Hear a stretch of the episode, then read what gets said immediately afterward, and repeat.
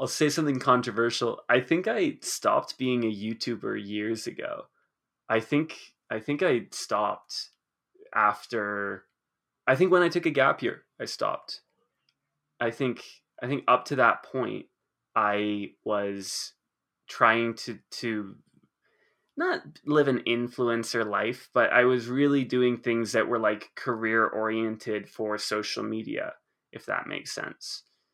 And I realized that over the year off that a function that YouTube can play in my life is a secondary function where truthfully I'd be doing and thinking a lot of the same things if it weren't for YouTube. And that's how I want it to be. Like I want to be reading a lot anyways. If I make a video about it, like cool, but that's kind of auxiliary, right? That's like off to the side. I'm reading because it's valuable. I'm not reading to make a video.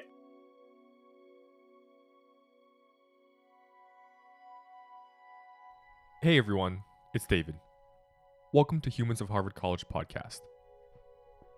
I hope everyone is doing well as the year wanes into March. It's an unfriendly reminder of the anniversary of quarantine for, for many of us. If I may just say one thing before this podcast gets started, it's to emphasize how this pandemic has shown me, and I'm sure many of you, the importance of dialogue. We take for granted the time we spend talking to each other. I take that for granted sometimes. In this episode, I speak with someone I've never met before, never spoken to before. Yet we were able to talk intimately about our futures, our pasts, our life experiences. I think there's something to be said about that. In environments dominated by small talk, maybe it is right to go that extra distance and engage in intimate dialogue, even if it is with people you don't know. But enough of that. Today we host someone who really doesn't need much introduction. He's a junior at the college, hailing from Canada, studying computer science and psychology. Everyone, please enjoy my conversation with John Fish.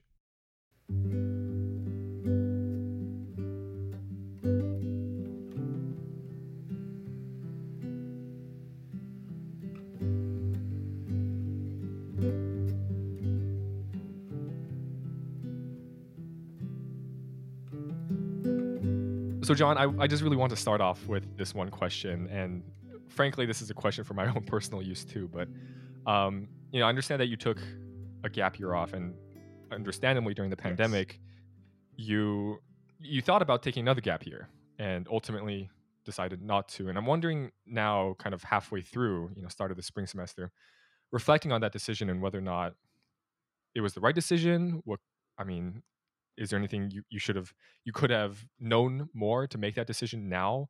Obviously it's wishful thinking at this point and maybe it's not the healthiest way to think about all this but yeah i'm just kind of curious uh, after after all this you know do you think this was the best decision for for yourself for your academics for your career all that? Yeah i mean it's hard to run the counterfactual right? It's hard to say what would have happened had i taken another year yeah. off or had i not taken the year off in the first place.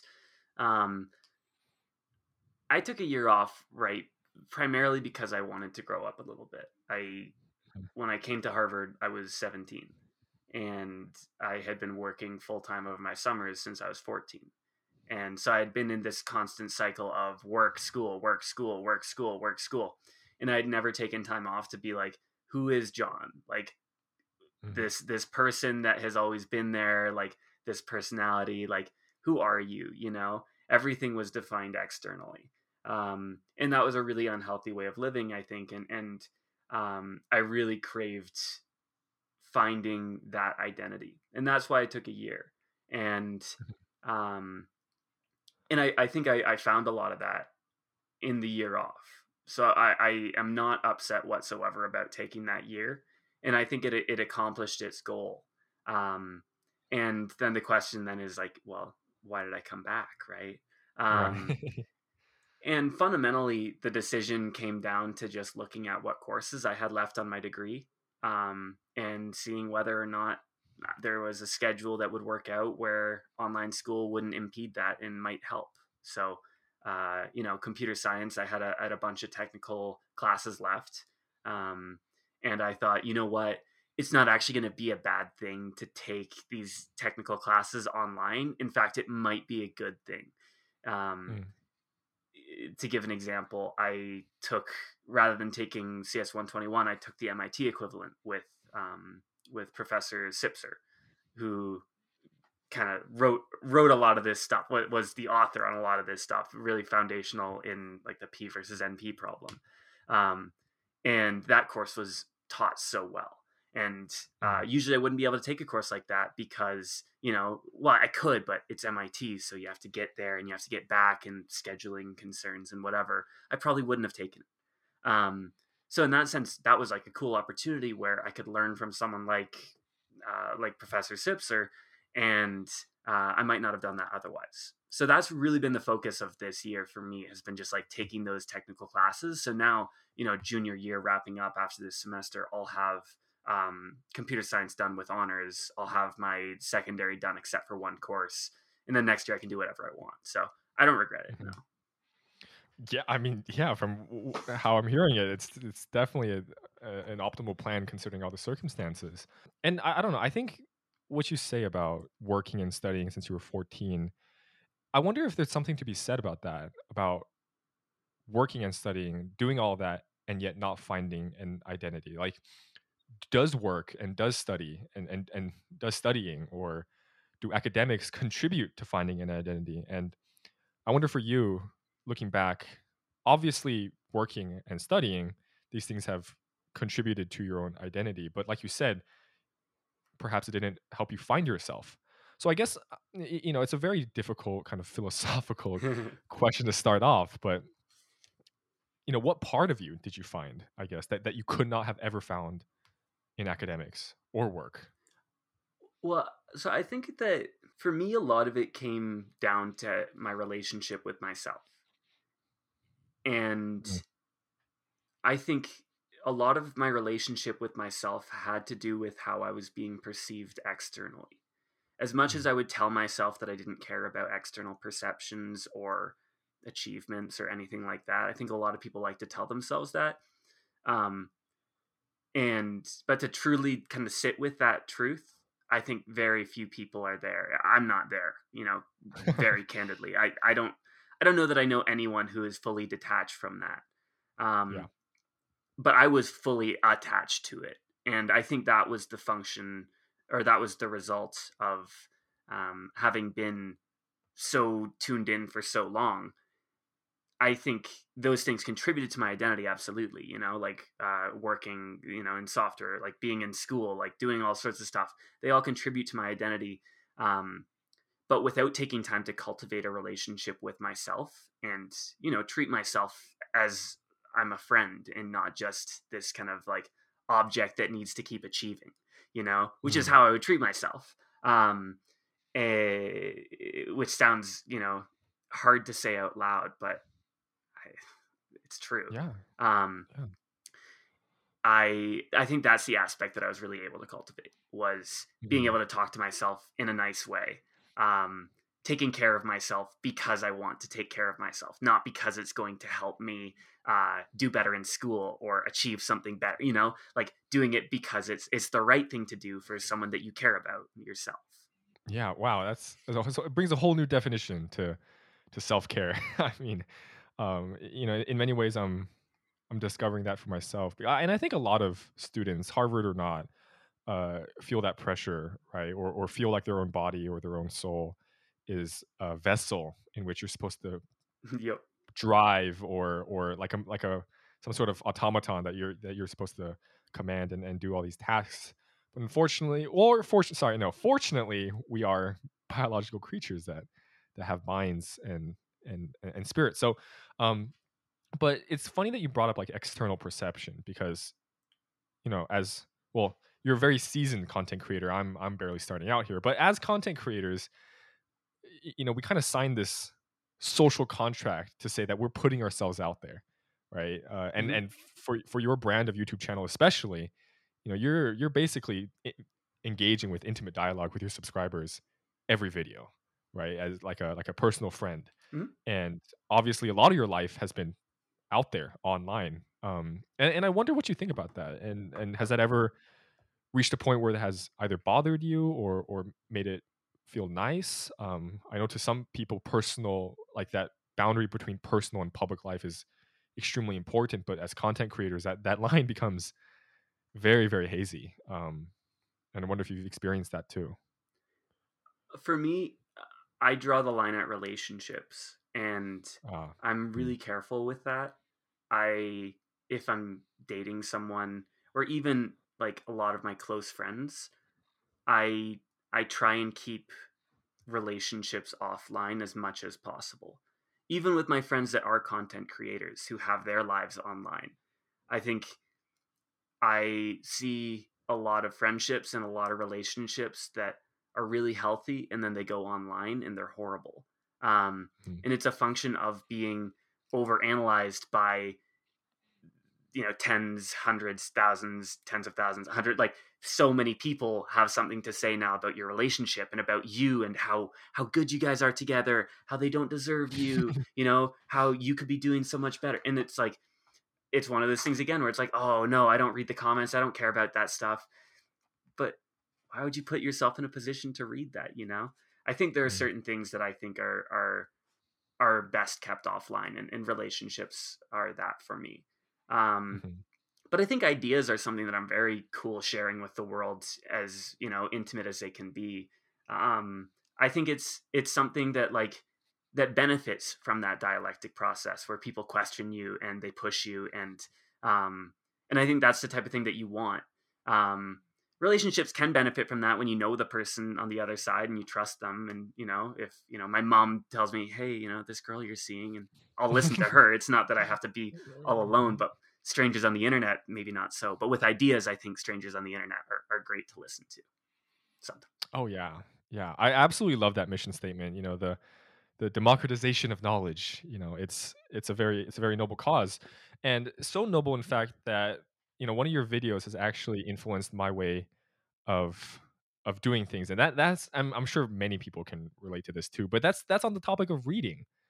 Um i think you're i mean you made a you made plenty of videos on on reading and i'm sure that's that's definitely been um a centerpiece of your own life during the gap year too but you know prior to really getting to know more about reading especially the way you frame it right i, I had an experience well sorry i had a relationship with reading that's it's kind of like an ex-wife you know you you uh you have moments of passion you find each other for moments and then you remember how you hate each other again and it just breaks apart and you know for me it's reading is a long history has a long history of trauma in middle school uh, yeah yeah yeah um i'm curious uh, in, in canada did you guys have uh like accelerated reading programs or like like systems where that that incentivize you to read like point systems stuff like that did, did, did you have that at all yeah that was more an elementary school thing so uh, ah, i went okay. k to 6 and then we had 7 8 and then 9 through 12 um, and so like the k to 6 had that where kindergarten and i think really only up until grade 3 we had like these you know reading points and you get points for reading pages and whatever and then it just became assignments after that mm. Yeah, yeah, and obviously that didn't lend well. At least speaking personally, that didn't really lend well to the quote unquote love of reading because uh, you know you you naturally remove some of the magic of any activity when it becomes an assignment. Um, it's like you, you know when your parents tell you to do the dishes when you were planning on doing them anyways. You know you lose that magic of propriety. I think uh, when someone someone else tells you to do something. But in, in any case, uh, you know you were you were very forthcoming with your advice on on reading and and really embracing like having dialogue with with what you read and and, and all that and really i i kind of found reading in a much new light especially when i considered books that you should read and books that you wanted to read mm. uh, and i kind of want to explore that idea with you because you know you know in high school for, for for me at least you know th- there were the should reads you know the the the Pride and Prejudice, uh, Catcher in the Rye. Don't get me wrong. There's a reason why there's the should reads, right? They're they're great works of classical literature, but nonetheless, though, I think intention has a lot to do with this, mm. right? Uh, why are you reading this? Is it for class? Is it for whatever, or is it for your own enjoyment? Um, and yeah, I wanted to ask you too, like, it, well, first of all, do you even believe that there's this dichotomy of should and want between what you read and, and whether or not you believe in that kind of thought. I think there are um, there are people that will tell you these are books that you should read, and mm. I think people because of authority power dynamics, you might listen to them, right? So Bill Gates, right? You might Bill Gates top 10 books that you need to read before you die. You might look right. at that and be like, okay, this is a definitive top 10 list. Or I think Harvard actually had a list of like the 100 most important books. Um, that was a school sponsored thing they did back in the early 20th century. Um, I think the mm-hmm. president of Harvard wanted to fit kind of the great works of humankind on one bookshelf, and they did this whole project with that. Um, right.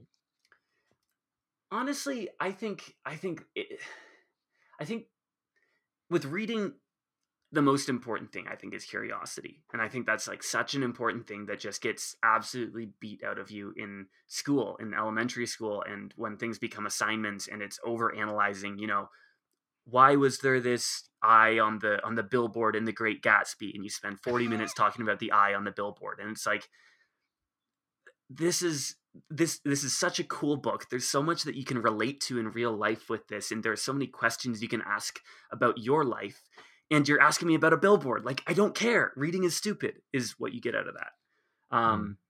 and i think that's so sad you know? So i think the best way to feed that curiosity is by reading what you want.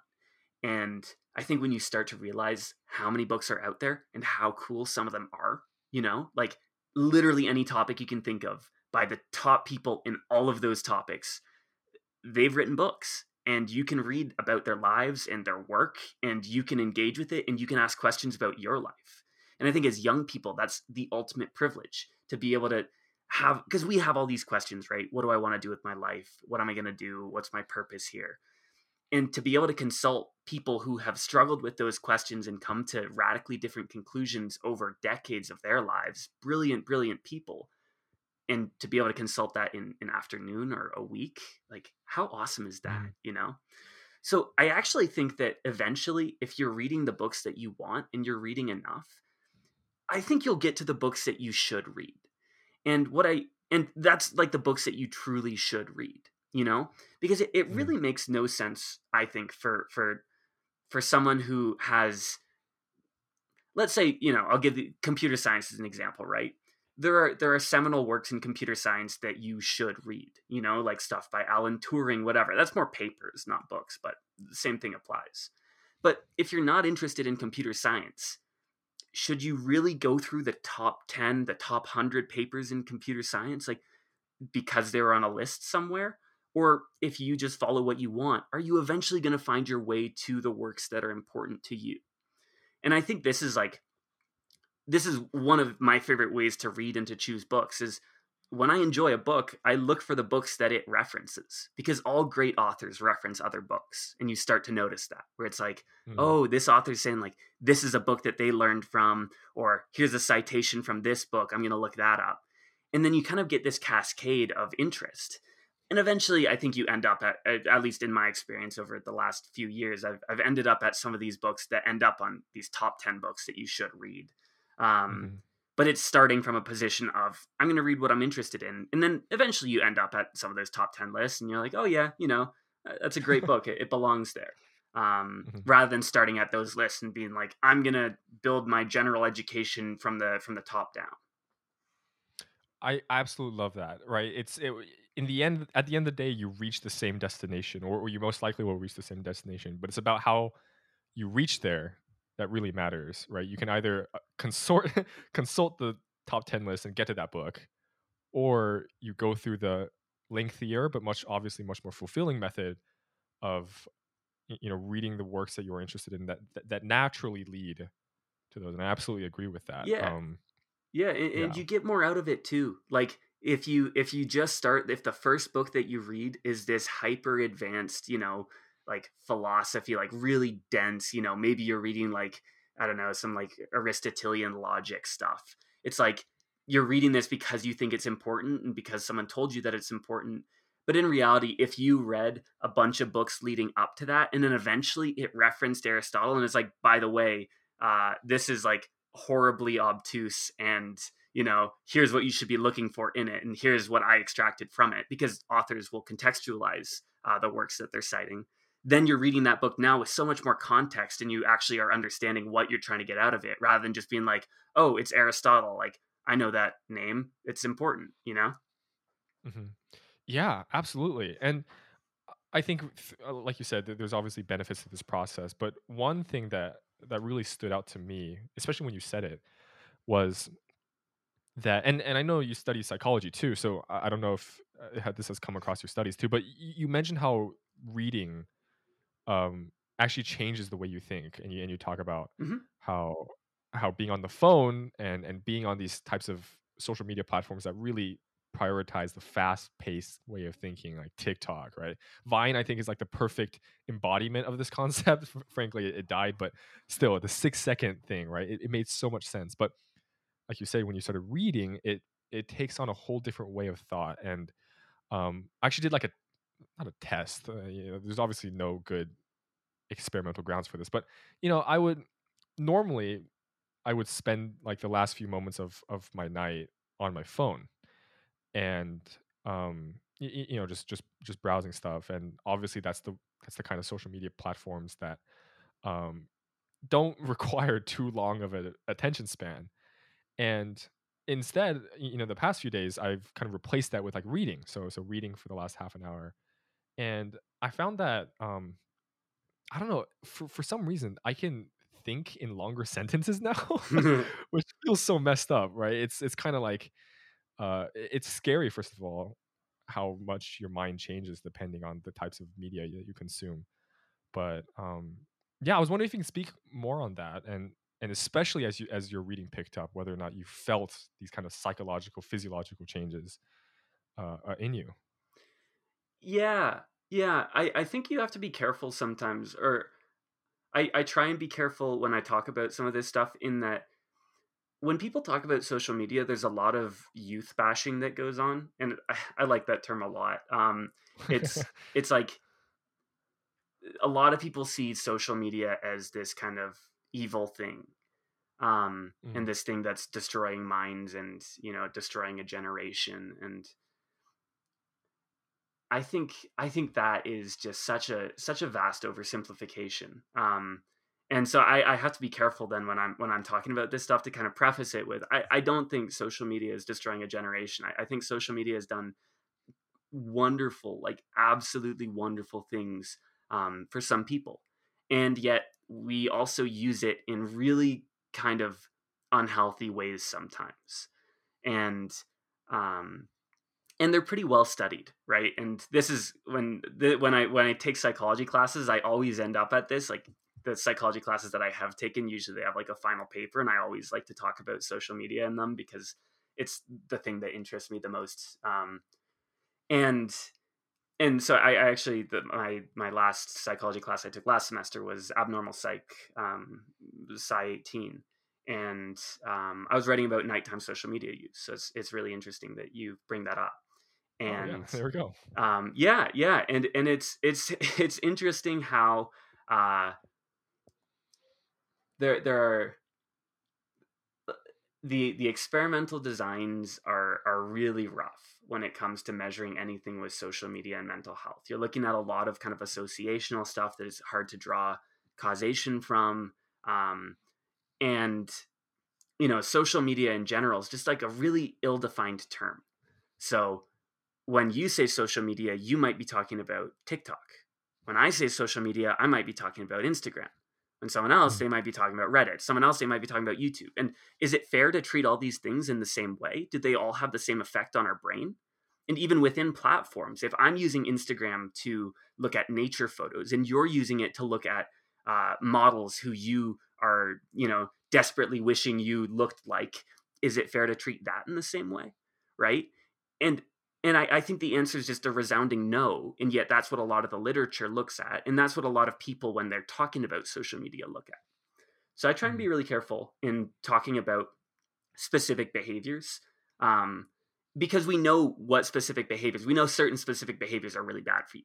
Um, the the primary one is social comparison the one that i was talking about like looking at models and and you know comparing yourself to them um, that's one that affects primarily adolescent uh, adolescent girls, and it's been horrible for their mental health. And you can see um, crazy shifts uh, as social media has um, picked up and as it as it's uh, become more prevalent. You can see shifts in depression, anxiety, um, suicidality, um, and a lot of that can be attributed to social comparison. Um, and another thing, it, like I said, it is nighttime social media use um, or just screen use. And uh, part of that can actually be attributed to like the the physical setting, blue light, um, blue light disruption. Um, we know that if you're exposed to blue light, it will um, it'll it'll shift your circadian rhythm. It'll shift your sleep, and so you'll have a harder time getting to sleep. Um, and uh, and and that's been pretty well studied. Uh, and and with that also though we see different types of social media behavior at night um, and we see social media being used and this is i think the most important thing um, it, it's often when people talk about the relationship between social media and mental health which is hard to ignore people who have anxiety who have depression use social media a lot more. A lot of people talk about it in one direction. They talk about um, social media causes anxiety and depression. But what I think is fascinating as well is to look at the the reverse causal direction and say, are there people that are using social media as a coping mechanism for anxiety mm. and depression? And when you look into the studies behind that, you find a bunch of literature on on compensatory social media use, which is the idea of using social media um, in situations where you're anxious, where you're feeling depressed, etc. Um, and then that creates a, a, feedback loop, which ultimately makes you feel more anxious and more depressed. And so that's how I think about it. Um, mm-hmm. So I think uh, to sum it up, you know, social media can be very good if you use it really well, and it can be really bad if you use it poorly. Um, right. Using it at night generally a bad idea. Um, yeah, you know that the hard way. Um, but also, but using it, you know, during the day in in the wrong ways, using it as a crutch, um, or using it uh, using it just for negative behaviors is a is a bad thing too. Um, mm-hmm. But again, to reiterate, there's so much good that happens on social media. No, no, yeah, of course. It's it's frankly, it's it's kind of like the same question I asked you at the very beginning about what would have happened if this. And it's hard to imagine the world without social media, and obviously, it's it's social capital and social good. But if I may, and to preface this as well, I'm not a psych expert or concentrator or Me a CS neither. concentrator. Me neither. I just take like courses here and there when they fit. that's true. That's true. But um, I think when we talk about Instagram, Twitter, Reddit, all these programs, obviously they they operate very differently. But I think there is a unifying factor, and and that ultimately is like the purpose or their business model. Uh, and and that's to monetize your attention, mm-hmm. right? Um, advertisements, obviously. So their their business model incentive is to keep you on the app as long as possible or as or as engaged as possible so that uh, advertisers feel comfortable putting in money to to put their brand in um, and i wonder if that if you if, if if you frame it like that if you frame like what is the kind of fundamental profit motive for every one of these platforms?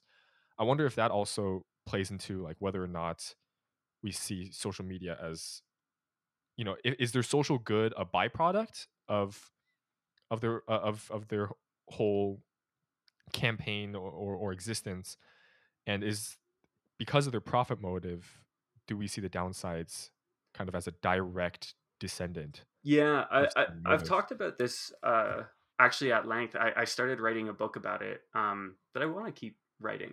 Um i haven't touched it in a while. Um yeah.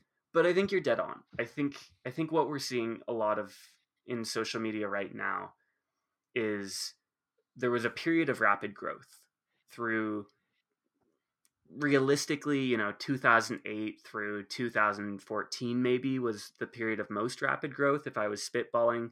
Um, but in in that kind of era, you had people that weren't on Facebook, weren't on Twitter, weren't on Instagram, um, that were learning about it and installing it. And so during that time, you have this massive rise in uh, in capital that can be converted into into money. Um, through ads, right? Because you have all this attention that's now coming into your platform simply as a result of new users.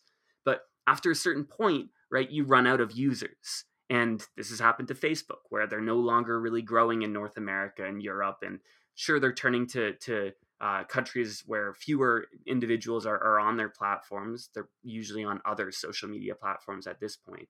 Um, but they're valued at such crazy multiples. Um, you know, they're they're trading multiple, like many multiple times revenue. Um, and they're public companies. They're they're they're incentivized to continue growing, and they have to grow really rapidly.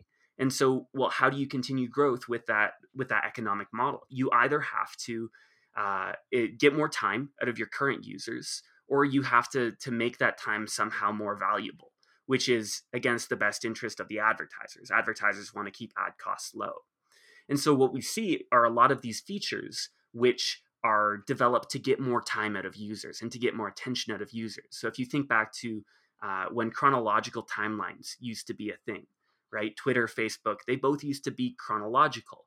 And when you get to the end of your your uh, posts, you know, you see a post you'd already seen, you know that it's over, it's done, you know. Then they started mixing it up because it increased engagement and it kept people on their timelines longer. When you could throw in, you know, here's a post from an hour ago, here's one from 13 hours ago, here's someone you might like, right? They started to throw recommendations in there. And this has mm-hmm. increased vastly the amount of time that people spend on their timelines. And as a result, the amount of ads that you can see and the amount of revenue brought in per user which they have to keep increasing. And you know, the question is at, at what point does this become malicious? At what point are you preying on individuals' attention? And for for users, you know, for everyday people that are using social media, the question is at what point is the trade-off no longer worth it? At what point are you giving so many hours to these platforms that you uh, that you can no longer justify um, using them in that way? So my whole framework with this has has been um, to it's a, it's a framework of intentional attention. That's how I phrase it, and it's mm. the idea of thinking really carefully about which activities are valuable to you on social media. Um, for me, a lot of that boils down to messaging. I'm only on Facebook for messaging. I don't use timelines. I don't use groups. I don't use page. I use nothing except for messaging on Facebook. Um, Instagram is evolving to that same point actually now for me. I, I, pretty much only use it for for DMs. I'll look at stories and posts occasionally, but um, but all of these features, like the browse features, are really scary because they can just take hours from you like that, and you get nothing right. back except for like a little hit of serotonin, and that's cool sometimes. like sometimes that's what you need. Sometimes you just need some entertainment. Totally fine. Um, but all day, every day, that'll crush you. I mean, it's it's amazing how uh, how self-aware you are with with with all this, and I mean, it, this goes to show in kind of everything that you've been talking about so far. Um, but also, it, it appears in your, your, your videos, and I wonder. Obviously, you're not born being hyper self-introspective, but I wonder if there was a moment in your life that that introspection really became something that you yourself were aware of and able to do because um like you said right you, you started working at a I mean, pretty much the legal minimum, right? 14. And with that comes kind of the natural growth and development of, of adulthood, uh, at least in terms of work. And I wonder as well, because because mat- along with maturity, I think comes with self reflection and self introspection. Um, and I was wondering if we, if we if you, you don't mind taking a taking a ride down memory lane and and speak about like, do you remember a time when you felt that this is really a turning point for me to be mature or kind of embrace self reflection, or maybe it was the YouTube channel that really blew that up. I don't know. So, yeah, I mean, yeah, I, I mean, I think like all things, it's a process um, that I've been engaged in for a long time. Um, if I if I had to put a pin on it, I was a weird kid. Like I I um, was like introverted and uh, I didn't like school. I, I really didn't like school um, in elementary school and it's mostly because I thought it was dumb, and it was dumb. Like realistically, it was like you know, do a word search, do this, do that, and then when you finished it, it was what are you gonna do now? Like, oh, look at this book, right? This like picture book, um, and I hated that. I thought that was dumb, so I never wanted to go to school. Um, what I did want to do was sit there and like play with magnets and stuff. I love magnets. Um, and I had these like vibrating magnets that you'd pull apart and you'd like they'd come back together and they'd vibrate when they did that. Those are so cool. Oh, were they oblong shaped? Yeah, yeah, yeah, yeah. Yes, I know You know exactly what you mean. Yes. Yeah. Yeah. Um, so I, but I would just, I could play with magnets and like, I, I had all these like weird like science kits that I would just play with for hours. Um, and I think you know, sitting with yourself, you you start to build this more kind of introspective habit. Um, but then also throughout my life, uh, I've just been put in situations where I've I've been put in humbling situations. I'll say, um, in that I'm someone who like naturally tends towards having an ego, um, like being relatively arrogant, and that used to be true a lot more than it is now. Like I was pretty insufferable as a as a kid, um, Mm. and I got into uh, a gifted class because I was a weird kid. I didn't like school, and they were like, "Well, he's doing well in school, so let's put him in a gifted class." And you know, that's that's tends to be where those kids end up. Um, but I wasn't smart in the class. I was near the bottom of the class. Like I was a pretty pretty bad student. Um, and that's a weird thing to go through. I think when you like go from a position of oh I'm too smart for this like these are word searches and whatever, and then they're like okay here's a real project and you do it and you suck and you're like 12 and you're like man these these other kids are so much smarter than me. Uh, I got to pull it together. And Yeah. I don't know. I, I went through a few experiences like that. I think, um, and I think that that's the type of thing that that fosters um, introspection. Is when your your identity uh, gets blown up in your face, and you have to, you, or your perception of your identity, and you have to kind of yeah. like question, you know, who who am I actually, and and what is it uh, who do I want to be as well, you know, and Mm. and who have I who have I been, right? To answer the question, who do I want to be? I think you first have to answer the question, who you are. Um, uh, otherwise, there's no way to develop a path to becoming that person that you want to be, right? Because if you don't have a starting point, how do you get to the end? You know, right. um, and so I think my life has been full of a lot of those. I want to be this person. I want to be this person. I want to be this person. Um, and that's forced me along the way to figure out I am this person. I am this person. I am this person. You know, it's it's really fascinating that you brought up. Well, first of all, I appreciate the candidness with with who you were, and and and obviously now that you're grown and different, were there any mentors like besides obviously besides parents, besides relatives, or or actually maybe relatives, but um that that got you into the interest that now? I mean, I know you started coding at a young age. I also know, like you said, you started work pretty early. I mean, who who was there to kind of tell you that that was okay and that was something that despite age, despite experience, was absolutely okay to pursue. Yeah. Um, so the the first the first really good teacher that I had was in that gifted class. Her name uh, was Ms. Reist. Um, Mm. We're still kind of in touch to this day, actually, and she's the best teacher that, that I think you know on the planet. Um, incredibly lucky to be in that class, um, and because she had a way of of of of not not going easy on you when you weren't doing the work that you should be doing. So we had these three major projects throughout the year. They were called iSearch projects, where they're independent research projects, which in grade five is like, you know, pretty cool. Like that's, you know, that's pretty neat. Um, and I remember I did one of mine on the first one that I did was on the 1900 Olympics, which was like the second year, the, the second kind of modern Olympics. And it was like, you know, absolutely horrible. Um, it was like a huge mess. A bunch of events were all over the place, got canceled, and so on. And I think I handed in maybe like three pages or something. And we were supposed to have been working on this for months. And I remember I got my grade back, and it was it was out of four. Uh, we used to do this grading system. It corresponds to a four is an A, a three is a B, a, a two is a C, Mhm. one is a D. Right. Um, and I got a three minus, so a, a B minus. And everyone else, like she was not a hard grader, you know. Everyone else kind of three plus, four minus, four, four plus, like. And I deserved it, you know. And and that was like a moment where I was like, oh man, I I actually I, I sucked. I kind of I half-assed this, and you called me out for it and we had a conversation about it and she's like look i think i think you can do a whole lot better than that. Um so she was a, a an amazing mentor. Um my dad has been a really really fantastic mentor to me throughout my life um particularly in high school. He was actually a, a, a physics teacher at the high school that i went to and mm.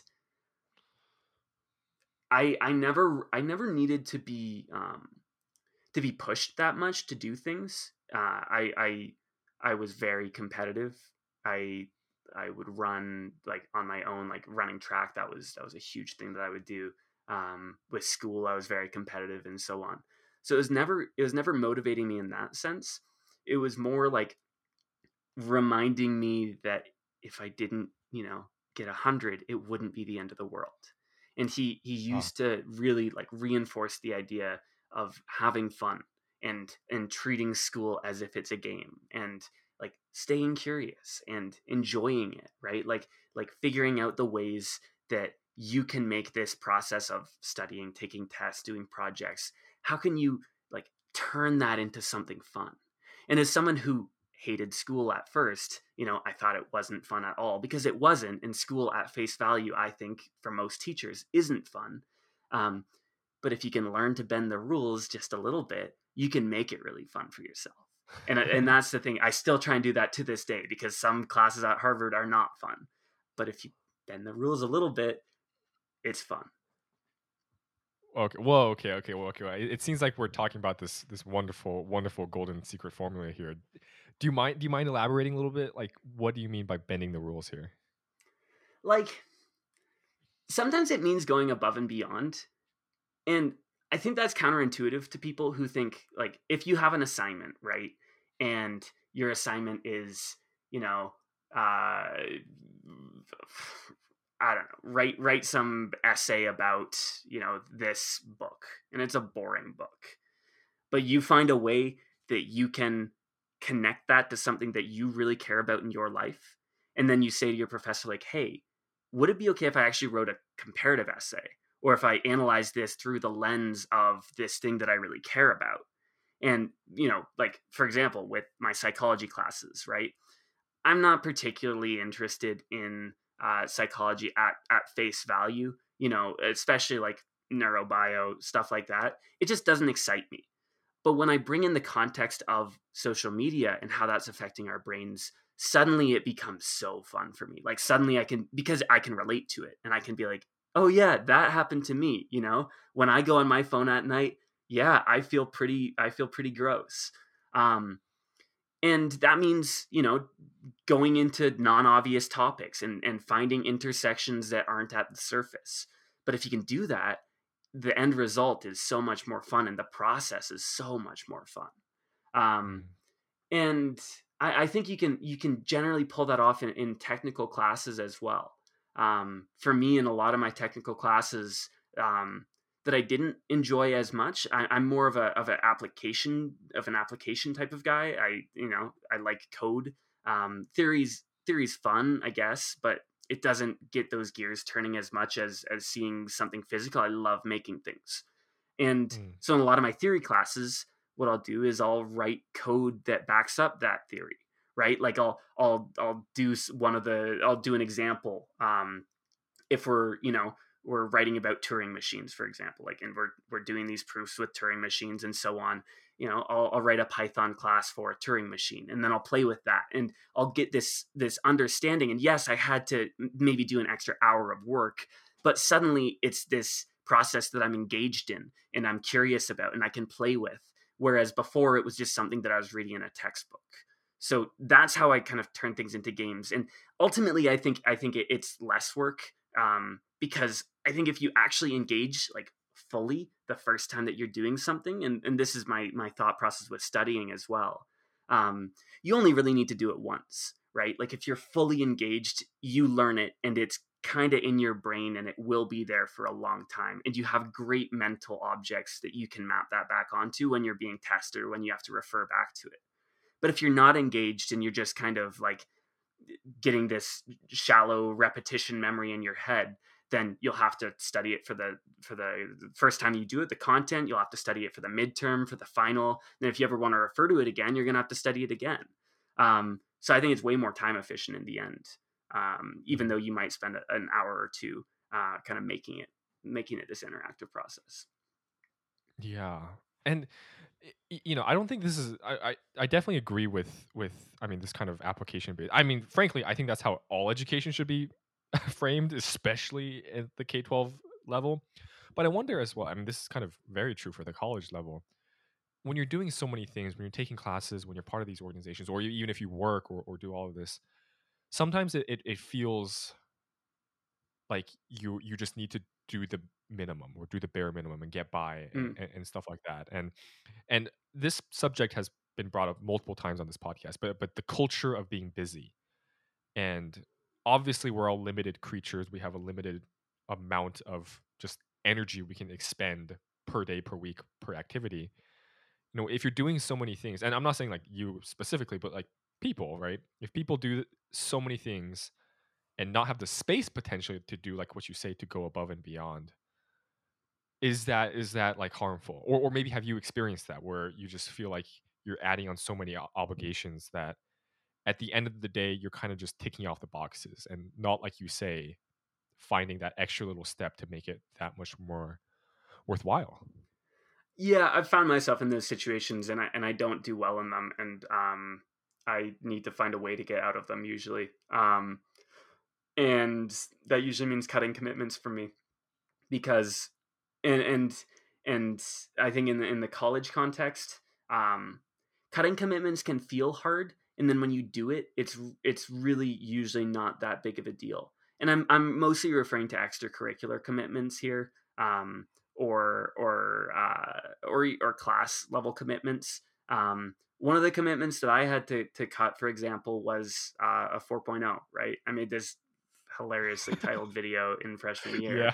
Yeah. Um, but I but I had to really look look at myself and say, you know, um, I am spending all of my hours and all of my energy on achieving good grades, and and they were good, and I I didn't get anything out of it, and I wasn't going to get anything out of it. I didn't really want to go to grad school. Um, and so I kind of thought, you know what? If I want to have fun, I'm going to have to get worse grades sometimes and fun not in the sense of oh i'm going to go out and party do this and do that. Fun in the sense of like i'm going to actually engage in the stuff that i'm doing and not just make sure that i ace all of my problem sets and make sure that i am reading the content ahead of lecture. Um, and that that can be a that can be a tough sacrifice for a lot of people. It was it was tough for me. Um, and and but it was worthwhile for me. So it, I, I agree you know 100% it, it, it's something that um, that not everyone can do in in college, um, and it's not going to be a priority of everyone in college. Um, but it was a huge priority of me or for me.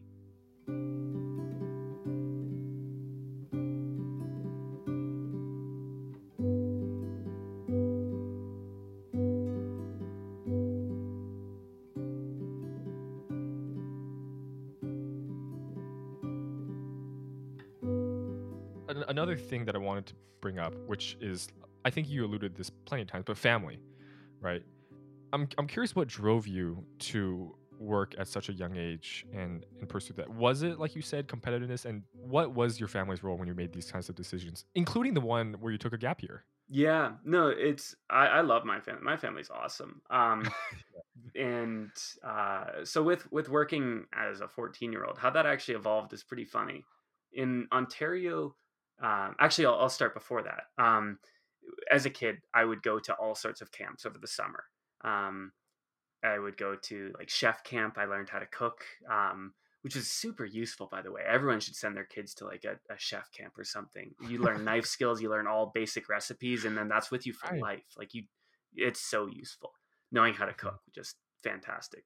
Um, but I'd go to science camps and I'd go to arts camps and stuff. Um, but the science camps were the ones that really stood out to me, and and um, I made I made kind of friends with some of the counselors there, and at, at our local university, University of Waterloo. Um, and then in Ontario, you need to have uh, volunteer hours in high school. Um, you need to, to have 40 total volunteer hours um, by the end uh, of your high school experience, and that can be with anyone. It can be at any kind of community. Um, uh, it can be at a charity.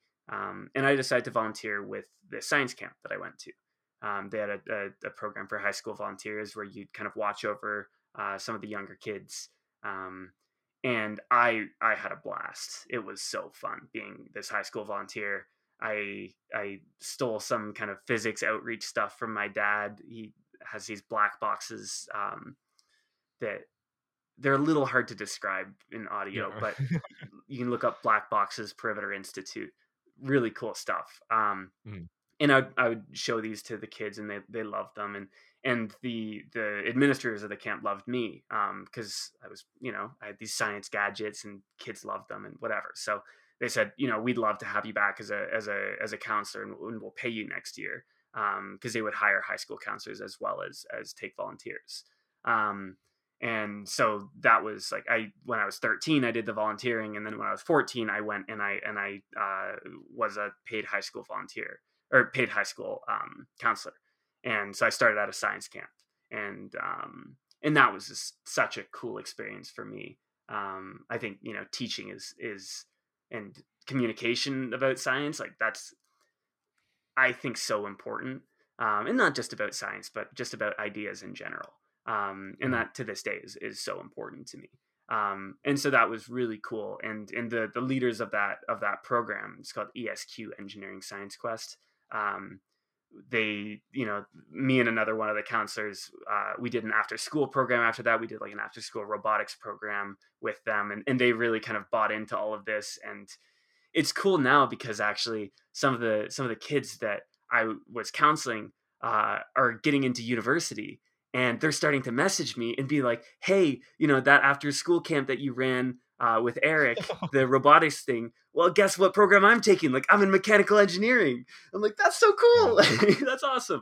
Um, so yeah, you know, that's that was the first job, and that was like, and you know, so again, credits to my dad in, in large part for that being a science teacher. Um, mm-hmm. But no, my my family's been incredibly, incredibly supportive um, throughout the years with with all of the kind of decisions that I've made um, mm-hmm. going to America from Canada, right? Um, oh, yeah. Especially like right after Trump was elected, was a little bit scary. Like people didn't really know what the at least in, in Canada, people didn't really know what the what the situation was going to be like, how how stable was going to be, whatever. Um, right. I remember my uh, I had some family members worried about that.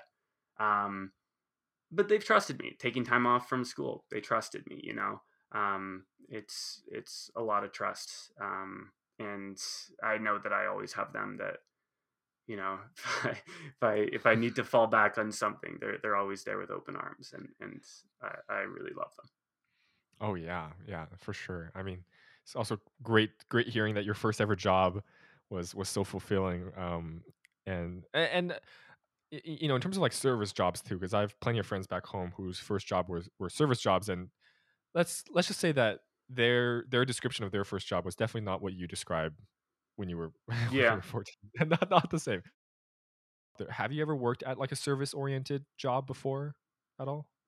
No i haven't. I went from working at that camp to then working in software. I made a i made a right. pretty big jump um, in high school um, right. which was cool. Uh, again like i got super lucky with a lot of this stuff um, where it was like you know i i randomly went to this camp that ended up having the coolest administrators ever who are willing to hire a 14 year old as a counselor when you know other camps might only hire 16 plus and then like i found this really cool company that at the time wasn't that big now is huge um, shopify. Um, i oh. uh, i worked for them in high school as a software developer. Um, and uh, and that I worked for them for a few summers actually after that. Um, right. So that's kind of that was the career progression I was on um, before YouTube. Um, mm-hmm. So I got I got really lucky with that. Um, yeah. Yeah, yeah. Well, that's it's crazy. Like Shopify. I mean, that's a that was a great time to to start working at Shopify. Yeah, they um, paid me in stock, man. Oh boy. oh right. Oh wow. They did oh, not. Uh, they paid oh. me in oh. cash. Uh, okay. Did you get any stock incentive from that? No, I mean interns generally don't. Um, oh, that makes sense. It's yeah. very very rare that interns do. I wish it was more common. I think it would kind of make sense. Um, but uh, but no. But yeah, I remember the stock price was like twenty dollars or at one Oh point that I was working there, and I looked at it the other day. It was like fourteen hundred dollars or something. I was like, man, that's crazy. So Oh, yeah. yeah, they've blown yeah. up. Yeah. Anyway, yeah. I mean, it's it's wish stock. If anything, I mean, I'm I'm not too familiar with the stock market, and I know everyone was gonna have an, is gonna have an opinion on the stock market after the past few weeks, but I think wishful thinking is probably the most dangerous dangerous behavior when it comes to stock market. oh yeah, and there's no way I would have held it that long, like for sure.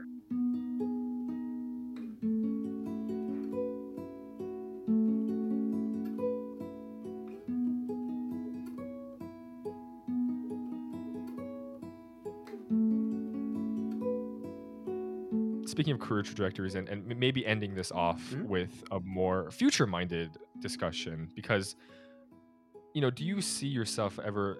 I mean, do you see an end to YouTube or an end to any of your current uh, uh, projects, initiatives, endeavors? Um, or, or do you or do you see these? I mean, as of now, right, a very permanent fixture in in your professional life. Um, you know, I'll say something controversial. I think I stopped being a YouTuber years ago. Um, oh, I think I think I stopped um after I think when I took a gap year, I stopped. I think I think up to that point I was trying to to not live an influencer life, but I was really doing things that were like career oriented for social media, if that makes sense. Mm. And I realized that over the year off that a function that YouTube can play in my life is a secondary function where truthfully I'd be doing and thinking a lot of the same things if it weren't for YouTube. And that's how I want it to be. Like I want to be reading a lot anyways. If I Mm. make a video about it, like cool, but that's kind of auxiliary, right? That's like off to the side. I'm reading because it's valuable. I'm not reading to make a video. Um, sometimes I have video ideas and I'm like, oh, that's cool. Like I'm gonna do that for a video, you know. Um, but for the most part, it's just something that is like in the background. Um, right. and it, it's it's cool from a financial perspective, from a career perspective, because um, I can do it in the background, and it and it can be, um, you know, it, it can sustain me, right? And and that's that's like again, something I, I'm so lucky, you know, like that's a, that's a crazy thing. Um, in terms of like long term career ambitions, I think there's so many things that I'd love to do with my life. Like I think there's just like, you know, there's endless possibilities and so I think it would be fun. The first thing that I think would be really fun that comes to mind right now is um, is authorship. I think writing is like my mom has a, a has a history of being an author and, and she works in in that world. Um, so I've been around that a little bit, and I think it's a really natural transition for me from like YouTube. Um, where I spend a lot of time wrestling with ideas and communicating ideas in relatively long form content for social media. Um, Right. in a world of 30 second videos or six second videos, as you alluded to with Vine um, and certain TikToks. Um, you know, I'm making like 10 minute videos. That's the world of YouTube. So it's relatively long form, but I, I would really like to push myself to go even, even longer form and, and say, you know, could I write a book? Like, what, what would that look like? Um, so I've, I've played with that um, here and there. And I think that's something that I'd love to do after college. So Mhm. Who knows beyond that, you know, I think, Oh yeah. I think back like two years ago, um, or three years ago or whatever. And it was like, I thought I was going to be a software developer. I thought I was going to, you know, run a tech company. And I might do both of those things still. Like I, I have a computer science degree that I'm actively pursuing. The world, you know, the, the world is a crazy place. It changes very quickly. Mm. Yeah, I and as a as a first year, I very much appreciate that perspective. I think I myself need need to need to th- think a little bit more broadly too. Um, but yeah, I mean, I first of all, I actually really like your perspective on that YouTube thing because, I mean, correct me if, if I'm wrong, but do you see YouTube now more as a video diary of sorts, or a place where you can kind of you know engrave your your thoughts and and like you say of course share them too right is it do you see it like that or do you still see it more as something that educational right um, is it therapeutic maybe in any sense yeah i see it as a passion project um, and an entrepreneurial venture and okay um, kind of in, in connection but not as a career um, mm. in internally how i how i view it um, it's a passion project in that I love making things that impact people in some way. Um, and I love the process of putting pen to paper and you know sitting in front of a camera and really having to understand what it is that you're saying and believe what you're saying and be willing to be wrong or hear how you might be more right um, I think that's a really cool process that, that I love. And, it, and it's also fun from just like the perspective of like filming videos and editing them and whatever. Like it's a, it's a fun thing that I enjoy doing. Um, is it something that I'm passionate about enough to do every single day and that I, I jump out of bed thinking about? Not, not necessarily. Right. Um, right. And, and I, I think that was an interesting realization for me. Um, was that it, it doesn't have to be like that you know like i think there's this um, as soon as you're successful on social media there's like this idea that well you have to make that your career and like why wouldn't you just love to get up and you know film and do this and do that and it's like there is a romance to it um, that dies off and you have a honeymoon phase where you're like oh this is amazing this is the greatest thing ever um, but but you talk to anyone who's been doing youtube or social media for a long time um, and it it's a job you know it's hard um yeah. and it, it's i, I don't want to overstate you know that it's hard like it's it's not the hardest job in the world by any means um but when you're a young person you're deciding what you want to do with your life and you're committing many hours a week to something um i think committing on just like the assumption that this is a great job is a little bit foolish um and I think there's just so much more for me to explore before I before I settle on that. Yeah, and and maybe settling is never never the case. I mean, uh, I think the idea of a nomadic careership is a very very interesting idea to me as well, where uh, you never really do settle on one thing, uh, even upon retirement, for instance. But yeah, I thank you for these for these perspectives, and you know, if I may end off with with asking you this uh, partially to to maybe speak it into existence, partially for to garner social interest. But um, do you mind alluding maybe to to some? Of the, I, I know you mentioned this before about how you were writing something like this, but do you mind maybe referencing some of the some of the writing projects that that you're thinking about that that might become real pieces of work, hopefully yeah. in the near future? Yeah. I mean, the primary one that I actually have like a proposal almost done for it's funny. I got it like 90% done and then I put it aside for a year. Um, oh, the 10, yeah, the last 10% is brutal. It's brutal. I think it's also that the idea just felt a little bit unfinished to me. Um, uh, and what I mean by that is, so the book is, its uh, working title is Intentional Attention, and it's about social media and it's about um, a paradigm of, of living with social media, not just you know deleting it and not just using it as companies want you to use it um, but really figuring out how to live with it um, and i think there's i have a unique perspective on that given that i uh, first of all i'm part of the first generation to have grown up on social media right um, mm-hmm. like even a few years older than me um, facebook wasn't a thing in middle school really like right. you know it's it's funny to think about but it was such such an integral part to my middle school experience at least you know like for tbh whatever um, right right yeah. So i think that's part of it i think the fact that i make a career on social media is part of it um, and i've also really seen um, seen some of the lows that social media can bring um, and i've i've i've dove i'm not you know a, a, a professor as, as a psychologist I, I i don't have the academic credentials, right? I'm a junior in college. Um, but I, I know enough of the literature, I think, to um, to represent it pretty fairly. Um, so that's kind of that's that's the the major writing project that I think would be just a valuable thing to put out into the world. Um, and and and was a valuable thing when I was writing it. So I've been playing with the idea of bringing that back now. I think the ideas have matured a bit in my mind. I think actually like taking a year uh, of not touching it was a really good thing for me. Um, I, I, I, I do that with a lot of projects actually not necessarily a year but i'll start something and then right. like let it sit for a month or a few weeks um, just to let those ideas ruminate because you get really excited about ideas sometimes and you just like run with it because you're like oh this is so cool this is exciting and then you you look back on it um, and you realize you got a little bit carried away a little bit overexcited and mm-hmm.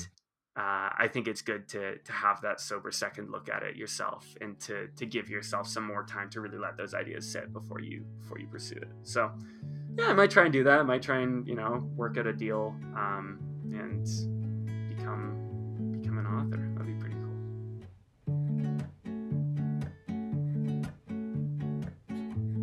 Thanks for listening to another episode of Humans of Harvard College podcast.